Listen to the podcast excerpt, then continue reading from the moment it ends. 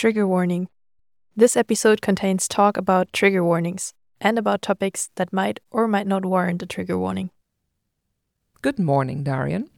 Good morning, Constance, and welcome back to our podcast, Woke as Science. You know, we're here trying to unpack and discuss some of the many associations, misunderstandings, and myths related to the term woke that we encounter in academia, or maybe a bit more specifically in our Dutch and UM academic context. We're here to combat the moral panic around so called wokeness that is being stoked by some of the ahem, no comment on who members of our UM community and try to talk about these questions in an honest and open way but at the same time being clear that we don't have many answers, and that's why we're asking the questions. Right. And today's episode will be about one of these associations that makes people rather nervous in a classroom setting. And here I'm talking about teachers and students alike. And this is the trigger warning.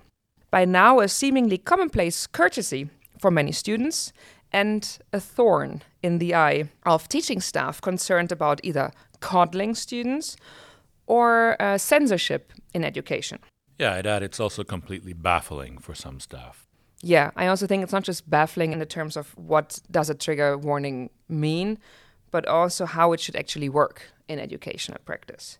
And I have to admit, when we were preparing this episode, it wasn't really easy for us we noticed our own discomfort a bit with the topic, maybe because it is so baffling in the sense that we don't fully understand it. So we feel it's important, but we don't get why, or we might even find it a bit problematic. So we thought, why not just invest a whole episode to talk about the usefulness of trigger warnings in an educational setting? So, about what their purpose is or should be, what their purpose shouldn't be and also about the question are trigger warnings about what we teach, about the content, or maybe also about how we teach? I think there's also a kind of inner conflict. We have a sense of being something being important to some members of a group that as educators we care about, or we even feel we have a duty of care for. And on the other hand, we don't really understand this thing that we suspect they care about, or we think that it might be somehow deeply problematic. So I'm a bit baffled. You're critical. And then it's a good thing we've invited an expert guest to help us unpack this topic and hopefully generate some useful insights for our community members. Yes, and our guest today is Adina Petre. Welcome, Adina. You are a psychotherapist specialized in trauma here in Maastricht. And some of our listeners might also know you because you coached our premium students during their research projects. Hello. Thank you for having me. Uh, indeed, everything you've said about me so far is true. I am a trauma therapist and I do coach some of the students from this prestigious university. I do have a bit of experience, let's say, working with your institution. Well, it's great that you're here. Thank you. Let's start with a basic question, I think. What is a trigger warning? It's good to have a bit of context indeed. I think you cannot talk about trigger warnings before you understand it's a concept that comes from traumatology. And in order to define a trigger, you must understand some basic things about psychological trauma, because that's where trigger warnings come into play. So, one of the first things I want to share with you about psychological trauma is that aside from natural catastrophes, all trauma happens in relation to another human being. Therefore, in segregating that relationship, you also create an internal rupture inside the human psyche. So the consequence of trauma is being split. And the need for a trigger warning is for that person to be able to gather those split little parts and keep themselves safe in the moment where something of a traumatic nature could be brought back into their awareness. So the need for a trigger warning has a double protection in a way. It's there to protect the person that has a history of trauma, to give them a chance to brace themselves against something potentially damaging. And it's also acting for the person issuing a trigger warning as a way to also shield themselves as a potential repercussion coming back from the person that is responding to that. Thank you, Dina. That was really helpful. But can you give us maybe an example of what a trigger might be, and then maybe what a trigger warning might be in relation to that kind of trigger. I think the easiest thing that comes to mind is that announcement that sometimes gets placed in news. Caution, shocking images might follow, for example. And this, I think, is already a pretty established trigger warning, giving the viewers discretionary use of their time if they are going to stay with the program or maybe change the program. However, in real life, you must be aware of the fact that triggers are very fleeting and it can be pretty much anything. It can be a smell, it can be a shirt print, it can be a loud sudden noise, it can be a perceived shift in temperature. So I think this is something that makes it quite difficult for people to know when a trigger warning issue should be in place, and also for people who are in a heightened state of arousal, whether to respond or not to a perceived trigger. Thank you for the explanation. I think that is indeed very helpful. And the explanation you gave for a movie theater, for example, when we now take this into the educational context, how should an educator or a teacher then see a trigger warning and how do we deal with it in practice how could it how does it then look like because you know in a movie theater you can indeed just leave if you want to as a viewer in an educational setting this is a bit more complex because we have attendance or because you want to actually be there and learn something over here there's something i think we need again to go back a bit into the context and to to remember something for example previously i said this thing about trauma being a human to human experience right what happens in that moment is that one human has disrespected another human's autonomy, therefore making their relationship or their interaction hierarchical rather than equalitarian, right? And already in a teacher student dynamic, that is already in place. So if you want to be a bit extreme with it, just for the sake of understanding my example, the student teacher relationship already is triggering for the student because they are dealing with another person that is positioning themselves as an authority figure. So it makes them more vulnerable in that moment when they're interacting with a teacher. Hold on one second. Can I ask you to clarify that a little bit? So when you say the student teacher relationship is a hierarchical one, yeah, I understand that completely. When you say the student teacher relationship is already triggering, do you mean for the student that has undergone some kind of trauma or do you mean for all students? it can be pretty much for everybody because in my experience i've not met a person who doesn't yet has an experience of a traumatic nature okay yeah so to go back to your question constance when you ask about how is this whole trigger warning situation in an educational setting i feel it is the responsibility of the person who is in the higher up position to consider in what way can they make the other person feel a bit more accommodated in their particularity? In a way, if you want, it's a matter of inclusivity, feeling that people who might have a traumatic experience in their history should also feel included and included in a safe way in the educational environment that they are in. Okay, so you're freaking me out a little bit, I have to say, right? So, as a teacher, as an educator, of course, I want to create an inclusive environment of course, I want to create an environment where everybody feels comfortable to express themselves, if not always comfortable with the material that's being discussed or comfortable with what other people are saying. At the same time, you told us a moment ago that the various kinds of triggers can be very fleeting. And of course, as an educator, you don't know what they might be. You said, yeah, it could be the a change in temperature in the room. It could be a word that brings out an association, but that the educator, the teacher themselves might have no no idea about. Could be the pattern of a shirt.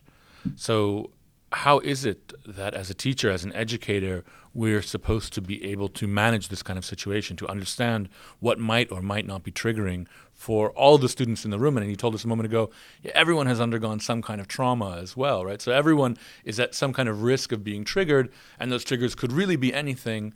Mm-hmm. How are we supposed to deal with this? I think here is about just focusing on that part of your responsibility as a teacher that you do have control over. Of course, you have no way of knowing what you are entering into a room. You yourself could be triggered by the behavior of one of your students, for example. Their lack of interest could be very triggering for some of the teachers, right? And over here is basically you focus on the things you do have control over. And in your case, you have control over the type of content you are teaching to your students. And over there, you can start a lecture which you know might have potentially high emotional charge to just start it with a trigger warning. In that way, you're also a bit giving the students a heads up, but you're also shielding yourself from potential reactions against the material that you're teaching. Now you're freaking me out a little. Mm-hmm. Because when I say, okay, as a teacher, I have control over the content that I'm teaching and also the way I'm teaching that content, but let's Mhm. talk about that later, but over the content I'm teaching. And now I'm getting nervous that does it also mean that I have to, if I know I'm teaching emotionally charged content, for example, is it also in the realm of my responsibility to consider should I not teach that content if I know it is potentially triggering? Hmm. That's a a very good but deep and complex question, actually. Because, on the other hand, of course, you have to consider can we forever shelter somebody from triggers?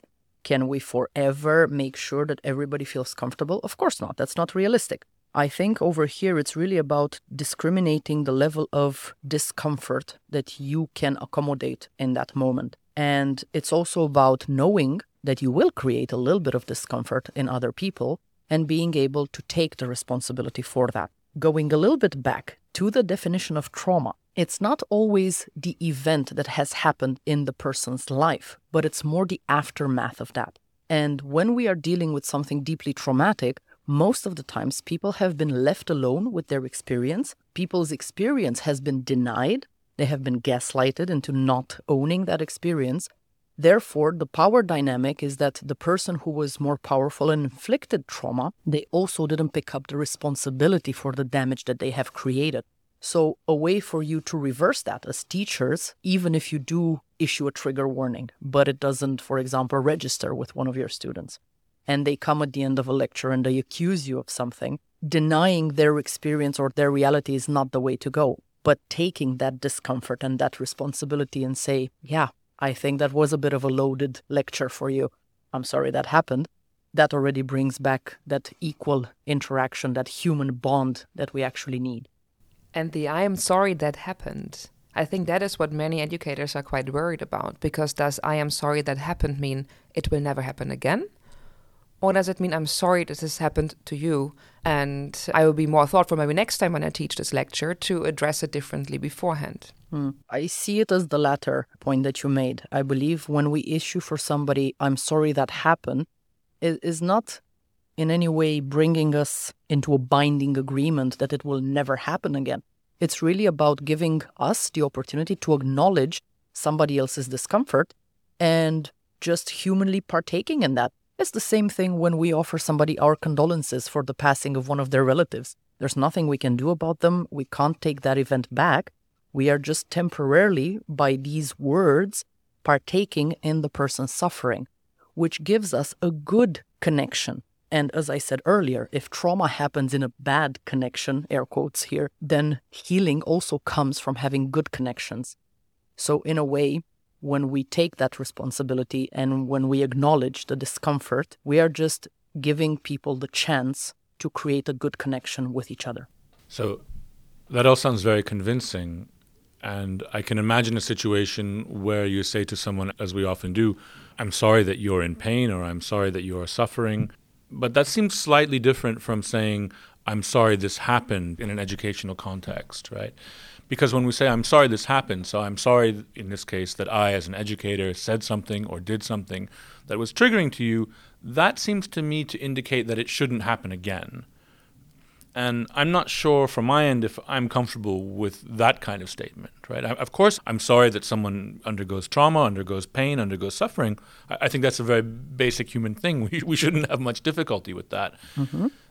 That then we shouldn't do things that might be triggering in the way that you described seems to me an additional step. I, I don't think that's exactly what you're saying, but I worry that might be how it's interpreted. Mm, Mm, let's see if I can make this from a different perspective. Do you see, you as educators, both of you, I'm asking you, do you see the educational act as a one way street, or is it a back and forth process between you and the student? The latter. I think it's a back and forth process, of course. So, I, I mean, I'm mm-hmm. the first one to say that I think education should be dialogical, Yeah. not even dialectical, but dialogical. Mm-hmm. But I don't think it's an entirely egalitarian process either. Mm-hmm. So I think that point you made at the beginning about certain authority or certain hierarchy and certain justification for that authority and hierarchy is also a really important one. Mm-hmm. And so the first thing that you said about it was that we should be aware of that, right? And we should take steps to mitigate potential harms that come out of that. And I can completely agree with that.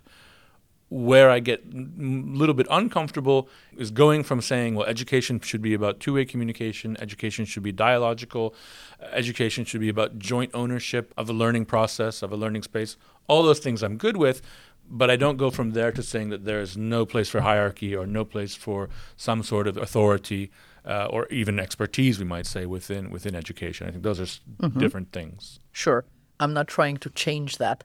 What I'm saying here is that perhaps when a student is asking for a trigger warning, that is also a place for the teacher to learn something new, something that they maybe didn't consider, right? Maybe they didn't think that something in the content of their lecture can have the potential of, of triggering uh, some reaction into a student. So at the end of the lecture, if that student comes and say, hey, that content was a little bit insensitive to me because, insert here whatever reason you might think of, I think that's a golden opportunity for the teacher to also learn something about, oh, so students nowadays consider this thing to be triggering for them.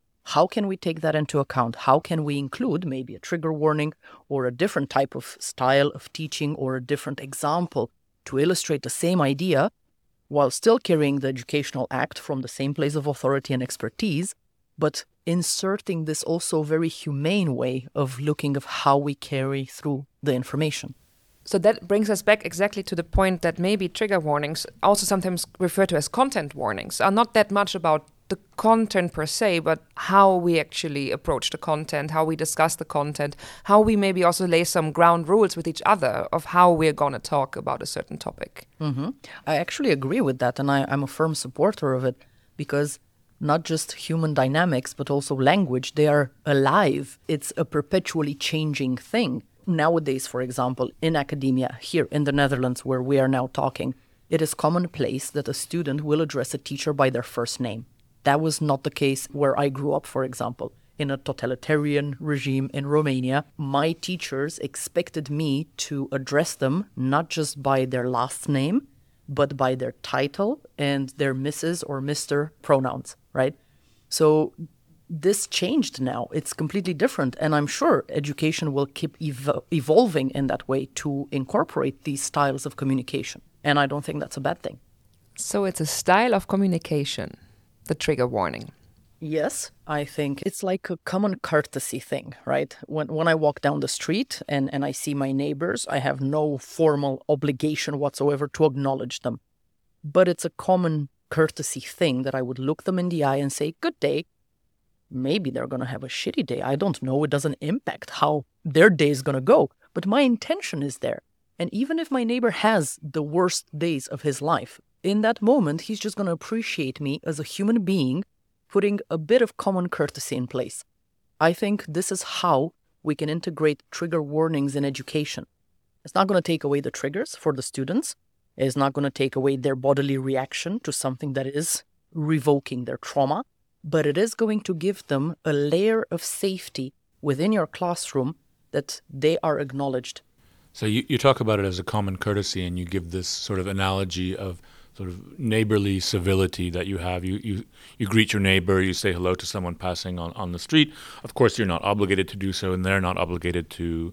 Uh, to reciprocate or to, to respond to you, but we have a general consensus that it is the polite or the, the social or the civil thing to do. The case of trigger warnings, again, seems to me to be slightly different insofar as I think many people wouldn't put it in those terms of common courtesy, right? Because of course I extend common courtesy or I try to extend common courtesy to others. Sometimes I forget. But if they don't extend it back to me, well, I have to accept that as well. But I think at least the way that many people are thinking about this is that no, this is something people have to do. This isn't a courtesy, this is an obligation. And if you don't fulfill this obligation, you are somehow not fulfilling your role as an educator properly. Hmm. Yeah, I would nuance this a little bit. I personally don't polarize between very good or very wrong things. I think in between there are many layers here, right?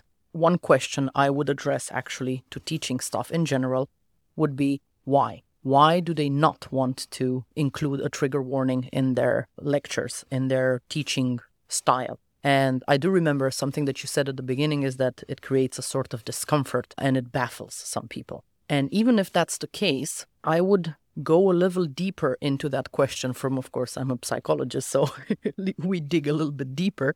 Why does it create discomfort in people? And my general hypothesis here is that it creates discomfort because it reminds us of the fact that we're vulnerable as humans and that we are subjected to being wounded or hurt in relations.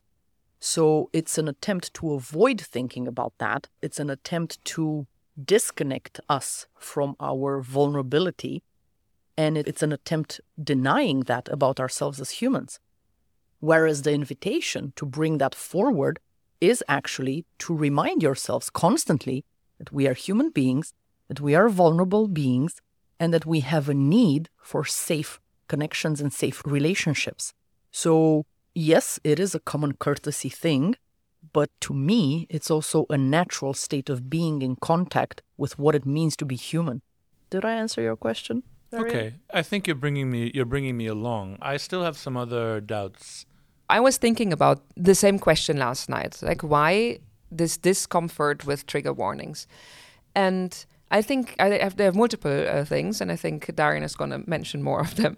But one thing is that I think it brings with it a certain level of safety to discuss potentially triggering subjects on the level of abstraction that we discuss it in our classroom. That feels fairly safe and it feels like we don't have to meddle with everything that you just explained. And I wonder whether this is one of the reasons why people are not so willing to go down the trigger warning road because it takes a subject from the level of fairly high abstraction to a different level. Yeah, I think that could be the case. I mean, I think to be a bit cynical, another objection might be that many academics, I speak only for myself maybe, right? Sometimes I want to feel like that lecture hall is my kingdom. That lecture hall, that seminar room is my fiefdom. I'm in control of the content, I'm in control of the way I deliver it. I have studied for a long time, I have earned my stripes, and so I know what I'm doing and I don't appreciate being told how I should or should not deliver the content or what content I should or should not deliver in an area that is really my area of, of expertise. So I'm not saying I, let's say, for me, there's sometimes a bit of cognitive dissonance. Uh, I don't deny that I sometimes might feel some inklings of that. At the same time, I can completely understand how that kind of idea is deeply problematic, actually, and is also problematic in the context of what you mentioned before. So the changing way in which we educate and the changing context of education. That shift from the professor as the baron of their fiefdom to someone who engages in this dialogical exercise with their students. And I think that transition, in and of itself, brings into question the authority of the professor or the teacher, the hierarchy within the classroom, which is something that we also feel vulnerable about, right? And it also brings into question the authority of the expertise that you have, right? And we are very much used to operating in this environment where we have authority as academics precisely because of that expertise, because we are experts. And I think this whole way of thinking about it a little differently brings that into question. And for me, at least, I come along board so far, but then I, I can see why I get uncomfortable there as well. Hmm. Well, a couple of things I want to say here. Or your answers make me wonder what is the purpose of education? What is the goal for you as an educator when you're entering that classroom? And just to keep it very simple, I think in general, it's passing on knowledge, right? Now, if embedding a trigger warning in your lecture would ensure the success of you passing on knowledge, wouldn't you want to adopt that as a strategy rather than put barriers between you and your students?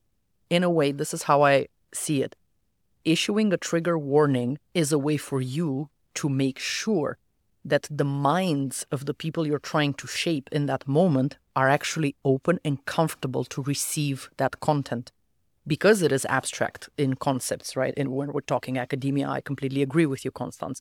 Most of that knowledge is very abstract. But in order for a person to have access to their cognition their emotional life has to feel that feeling of safety that I was talking about earlier. When I was saying earlier that trauma splits you in pieces, this is one of the most common splits, by the way cognition from emotion. And the third level is from your body, separating you from your body sensations, right?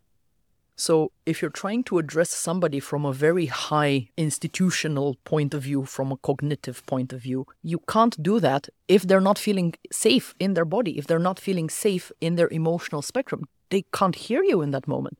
So, you're basically setting up yourself for failure. And that's why I'm advocating for including this in our teaching practices. And if you want, I'll go even a bit further. I'm a firm advocate of trauma informed teaching because we live in the kind of world that we live in, because trauma is so prevalent amongst our students and amongst our teachers, this will just make it more efficient, actually, to teach from that perspective where a person has access to their mental faculty in that moment rather than having them bounce between regulating their breathing and absorbing some of these high concepts that you are proclaiming in your kingdom. Do you think there's a risk, though, that by being too accommodating, by being too sensitive to the kinds of questions that you're raising, the questions of trauma, the questions of vulnerability, we risk lowering the resilience of well of our students, of ourselves, and resilience to a world which is in many ways harsh and sometimes traumatic and often violent. And in order to be able to, I mean, you said education is about passing on knowledge, yes, but it's also about the cultivation, I think, of certain types of persons, right? Persons who are able to discuss, persons who are able to argue, persons who are able to think in certain ways, persons who are able to enter into a public sphere where there is contestation, there is verbal violence, there is conceptual violence. All of these things are there, right? And they have to be able to function in that environment and not shut down, mm-hmm. and in a way build their resilience. I guess my question is do you think there's some risk of going too far here, where instead of facilitating the growth of resilient students, resilient citizens, resilient activists, we're in fact doing the opposite? Or could trigger warnings be conducive to that? Yes, I believe trigger warnings can be supportive of building more resilience because you don't build resilience by pushing people way outside of their comfort zone. You build resilience by allowing them to exist in their comfort zone and then gently inviting them to expand that comfort zone. Because resilience, the way some people take it as, is some sort of an embedded toughness. But that's not how resilience should be looked at. Resilience is just having the capacity to come back again after you've been knocked down from your horse. And you can't do that in an environment that is pushing you into something that's completely uncomfortable for you. So, yes, of course, higher education is also a place which shapes a person's personality. And we're also dealing with people that are very vulnerable in that developmental stage of their brain. It's only about after the age of 24, 25 that their neofrontal cortex is fully developed. So, until then, you are literally dealing with very vulnerable adults. Okay, I still have a lot of questions. I'm with you so far, I think, but I'm still wondering. I mean, how broadly should we interpret this idea? I mean, I, I can think about certain examples where a kind of trigger warning may certainly be appropriate. The kind of examples that you started with, right? When you watch the news and they say, warning, there will be some explicit images of violence during this broadcast or during this reporting. But I mean, on the other hand, I can think in a certain way that I find in some sense, most discussions of foreign policy triggering.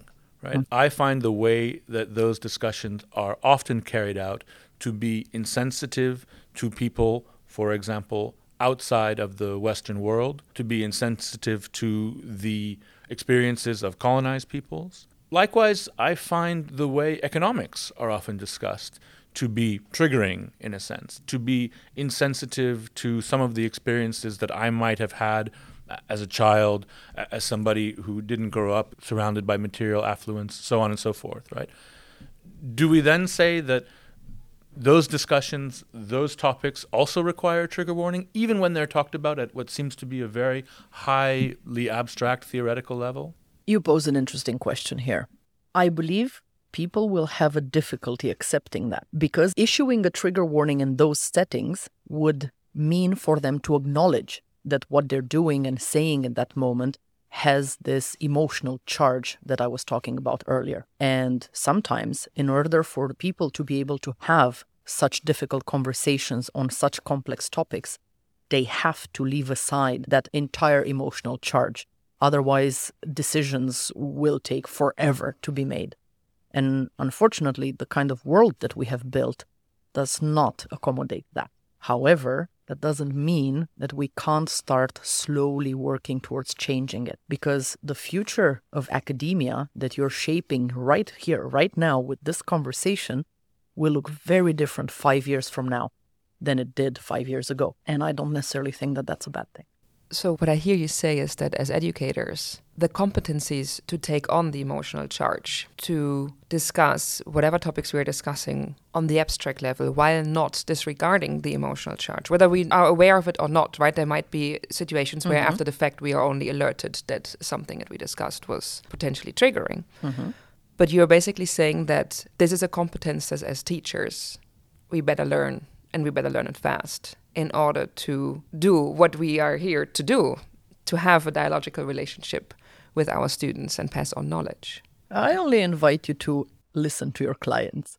In that sense, your students, if we look at this, universities in general, they serve the client. And in this case, the client is the student. So, in that respect, when your client is telling you, I am a sensitive human being, I do have trauma in my history, and I do want to be protected so that I can learn from you better, this is an invitation. Whether you listen or not, it's entirely up to you, of course. I think we're both triggered. Yeah, so by, I, put, I by, by the really, word protected. I was just really triggered there. I think that needed a trigger warning.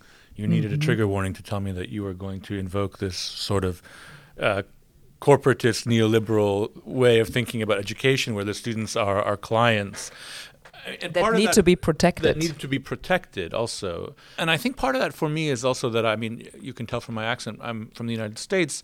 And you know, in the United States, how we feel about clients, right? So the client is always right. Yeah. Mm-hmm. I think that's not the case in higher education, quite simply put, right? Uh-huh. So I understand, of course, that students have to pay something to attend university, at least in this country. In other countries, it, it's different, right? In other mm-hmm. countries, I think we really would not say that students are clients of universities, right? But I think there's something very dangerous about taking on this client mentality, precisely for the reason I just gave, that we end up, well, they're the client, we should give them what they want. We need to give them what they like so that they will keep coming back, so that they will become loyal customers, so that they keep paying their registration fee. Right? And I think that's a very dangerous idea in education. Mm-hmm. But how do you reconcile that with the fact that we live in a capitalist world? Where education is monetized, where the person that has the most diplomas gets the highest job and the highest paying salary. So, in a way, this is a conflict, and I'm with you here, right? For me, as a private practitioner, I have the same dilemma. I work with clients. We no longer are psychologists. We don't call them patients anymore. We call them clients. And it's because of that willfulness they come with towards us to get that knowledge or to get that service, right? And yes, I know it can be a bit tricky. Where do you draw the line between serving your client and fulfilling your purpose as an educator? And I do believe that again, I'm not advocating for an extreme positioning here, neither white or black. It's always somewhere in between, and there are more shades than 50, right? And, and in that sense, it's something that I believe we as educators start from our own interpretation of what is for me comfortable in that moment? What kind of emotional charge in my content that I deliver? What am I comfortable owning? Because not issuing or issuing a trigger warning is a matter of accountability for the teaching stuff the way I see it. And when I do, for example, in my practice, a lot of my work is about psychoeducation. I literally have to teach people how to feel their emotions. And that's as triggering as it comes. So, in that respect, it's a constant evaluation of can I own up to the fact that I'm taking this client in a zone in which they might be uncomfortable can I own that responsibility? And if it backfires, what can I do to fix that relationship? And if it does go well, what can I do to make sure that I offer the same quality of standard of care to my next client? And I believe it's just a parallel to what I see teaching us, right? Yes, they are.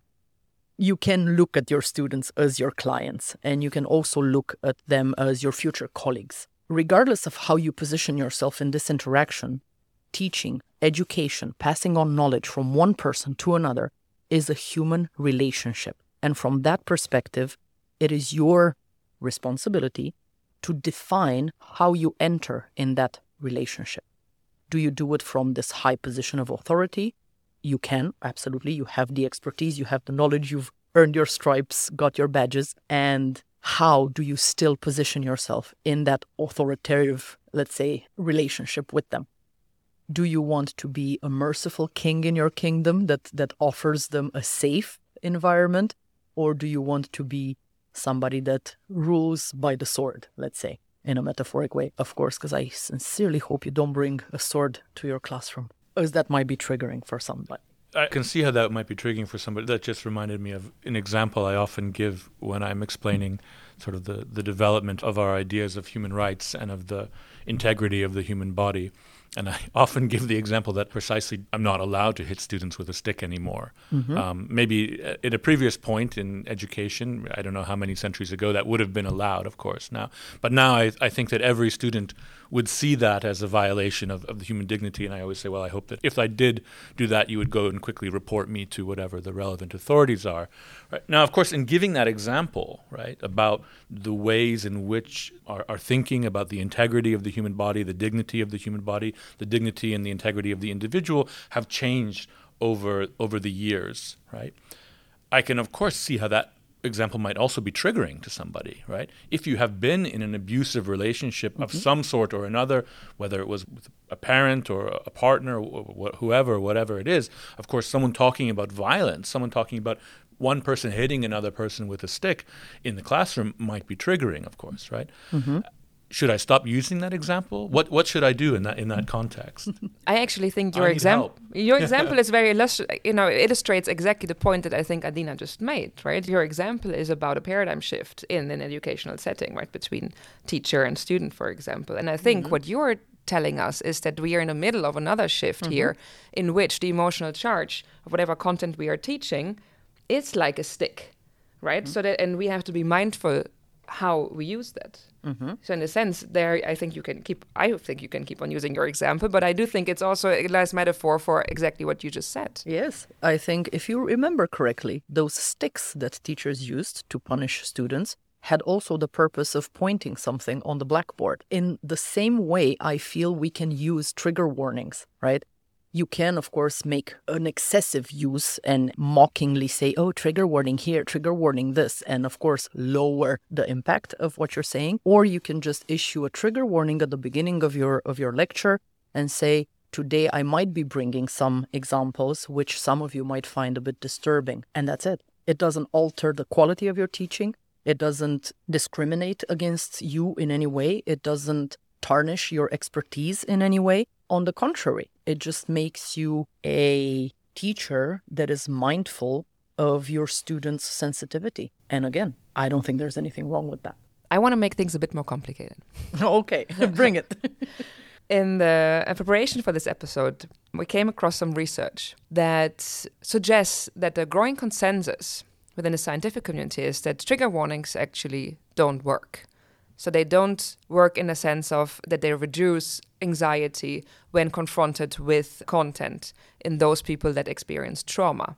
Some of these studies even suggest that a trigger warning might do the opposite, so that you will get an anticipation anxiety plus the reaction anxiety. Can you tell us a bit about that?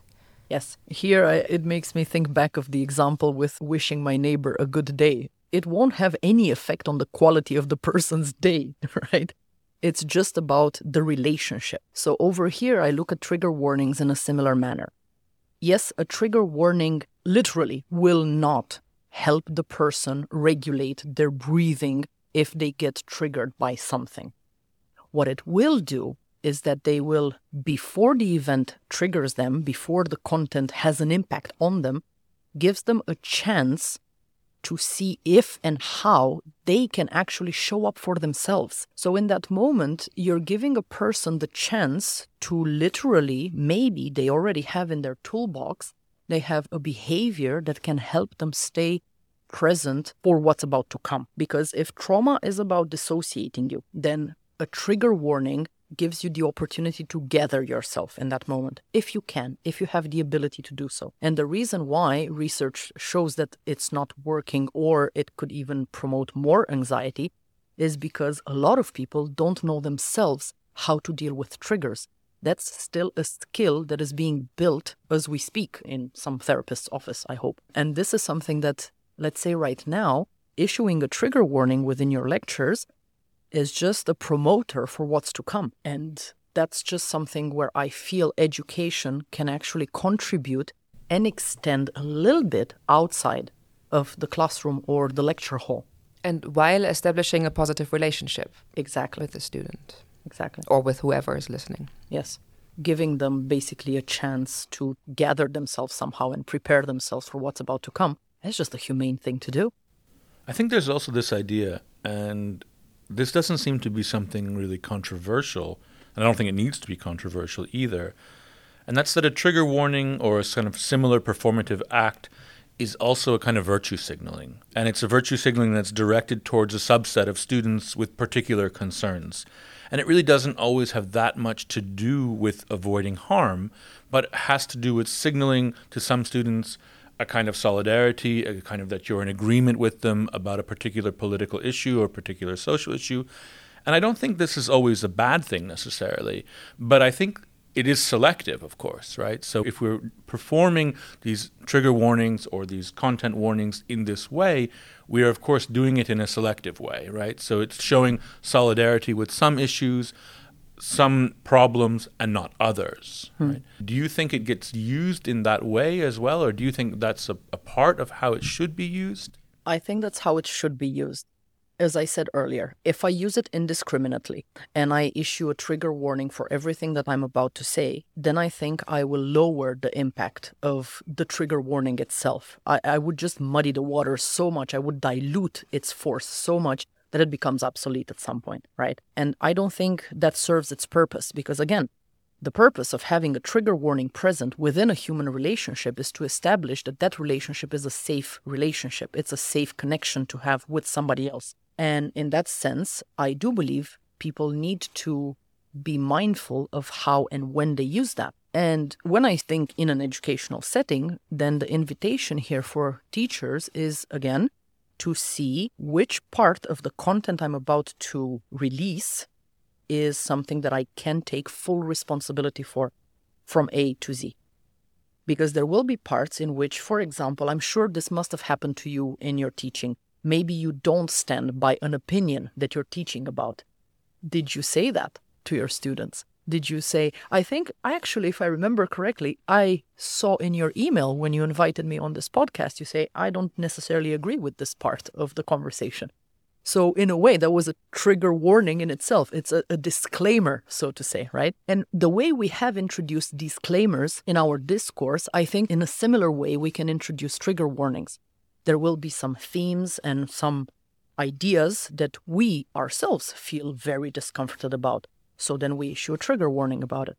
And in this way, I think the classroom or the aula can become a space in which students feel that their teachers are a bit more woke than they used to be. I mean, for me, that helps me actually to understand something else that I was baffled by and a, and a little bit curious about. And I've seen quite regularly in recent discussions about sexual violence that the word rape, for example, is not written with all the letters. So the, an asterisk or some other symbol is used to substitute for one of the letters. And I have to say, I was quite baffled by this because I thought, well, certainly writing it slightly differently doesn't change the signification of the term. It means exactly the same thing. It needs to mean exactly the same thing for anyone to understand mm-hmm. what's going on in this context. And I can also imagine that, or I imagine that putting the asterisk or putting whatever other symbol in there doesn't make it less painful to talk about the the phenomenon. But what it does do for a reader, I guess, is signify that they are in a community or a setting where this term and what it refers to are taken very seriously. And mm-hmm. because of that, it might make it easier to talk about. So I think the explanation you just gave for trigger warnings in that sense is, was really helpful for me also in understanding this other this other phenomenon which I was a bit confused about. I guess again the question is how far do we go with this idea, right? Is it insensitive for a lecturer to put the word rape or murder or genocide, for example, on a slide or in a syllabus without making some kind of performative gesture? And if we say yes, that is insensitive to do that, no, you need to make this performative gesture. Well, if we are attaching this sort of normativity to it, then we arrive at the idea that not doing it creates a problem, and not doing it warrants a kind of rebuke as well. And there, I start to get uncomfortable again. Yeah, yeah. It's definitely not a must be this way. We don't have consensus on this yet. And I think, honestly, this is also part of what keeps us in a state of discomfort the fact that nobody has yet the right way of doing it, right? Even in psychology, we find articles that support the idea that trigger warnings are good, and then we have literature that supports the idea that they're bad.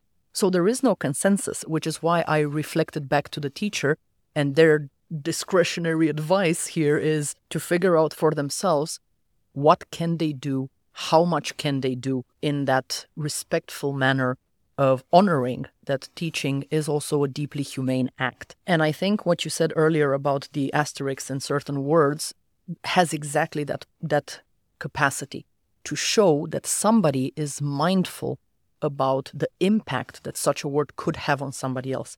And already knowing that somebody has thought about this, the person that may or may not get triggered by it already knows that at least there is somewhere out there an invisible ally that is there for them to ensure that there is safety in this process of learning and teaching. I think this will be quite interesting for teachers to think about this further how to translate this knowledge into the competencies that we need in order to create this kind of classroom in which we can take all students along in an environment in which they feel seen as a whole person and not just as a student to discuss something abstract today, Hmm. but as a whole person with all of the experiences. I think that is quite um I don't want to use the word challenge, but it is definitely something that adds, I think, to the skills, the skill set that as teachers we have or should have. Here, I would dare just invite all teachers out there who are maybe now listening to this and feeling triggered by this. Just the question or the, the invitation for reflection why did you become a teacher in the first place? Because I believe deep down inside there is an authentic, genuine need for having this human experience, passing on the knowledge from one human to another human, bonding with a student in a deeply academic or philosophical way. There is something deeply humane about the choice of trait to be a teacher in the first place. This embedding a trigger warning into your lectures is just an invitation for reminding yourself to be that human that you once wanted to be. And as you said before, to also have access to Yes. Your conversation partner. Yes, exactly. To make that knowledge exchange, to facilitate that knowledge exchange in the smoothest way possible. Adina, thank you so much. That was really triggering for me, um, but also really helpful and, and enlightening. I, th- I think we come away with a lot to think about. And I have to say, I was much, much more skeptical about this topic and about the idea of trigger warnings coming into this than I am coming out. And I think one of the nicest things is that you explained really well that this is not a sort of monolithic topic, monolithic discussion. It's not binary, yes or no. It's really about, as you put it so nicely, the ways that we think about what we're doing when we are educating, what we're doing when we think about the kind of atmosphere we're trying to create in the classroom. So thank you. That was really helpful. Maybe to give you a bit of a positive conclusion, I always invite my clients to look at triggers as little fireflies in the forest at night. It may be scary that you're in the forest and that it's dark, but they can show you the way. They can show you things about yourself that maybe you need to further explore. Maybe you need to further question or understand about yourself. So I'm not really sorry that you got triggered because I think it's a place for you to grow further. Thank you, Adina. I think that's actually pretty fitting. You know, when I said in the beginning this was not an easy episode for us to prepare, I think this sitting here together was for us also a bit of a session to exactly reflect on why was it so difficult for us to prepare. And I think we got a step further in this, and I think we have lots of food for thought how to uh, move on from here. So thank you very much. I think it was very enlightening, hopefully to our listeners, certainly to me. I think also to Darian. And uh, we will take our fireflies with us Thank you for having me and for bringing up this conversation. I really feel it's very important. So I am grateful to have had the chance to carry this with you. Thank you. Thanks. Goodbye, everyone. Bye.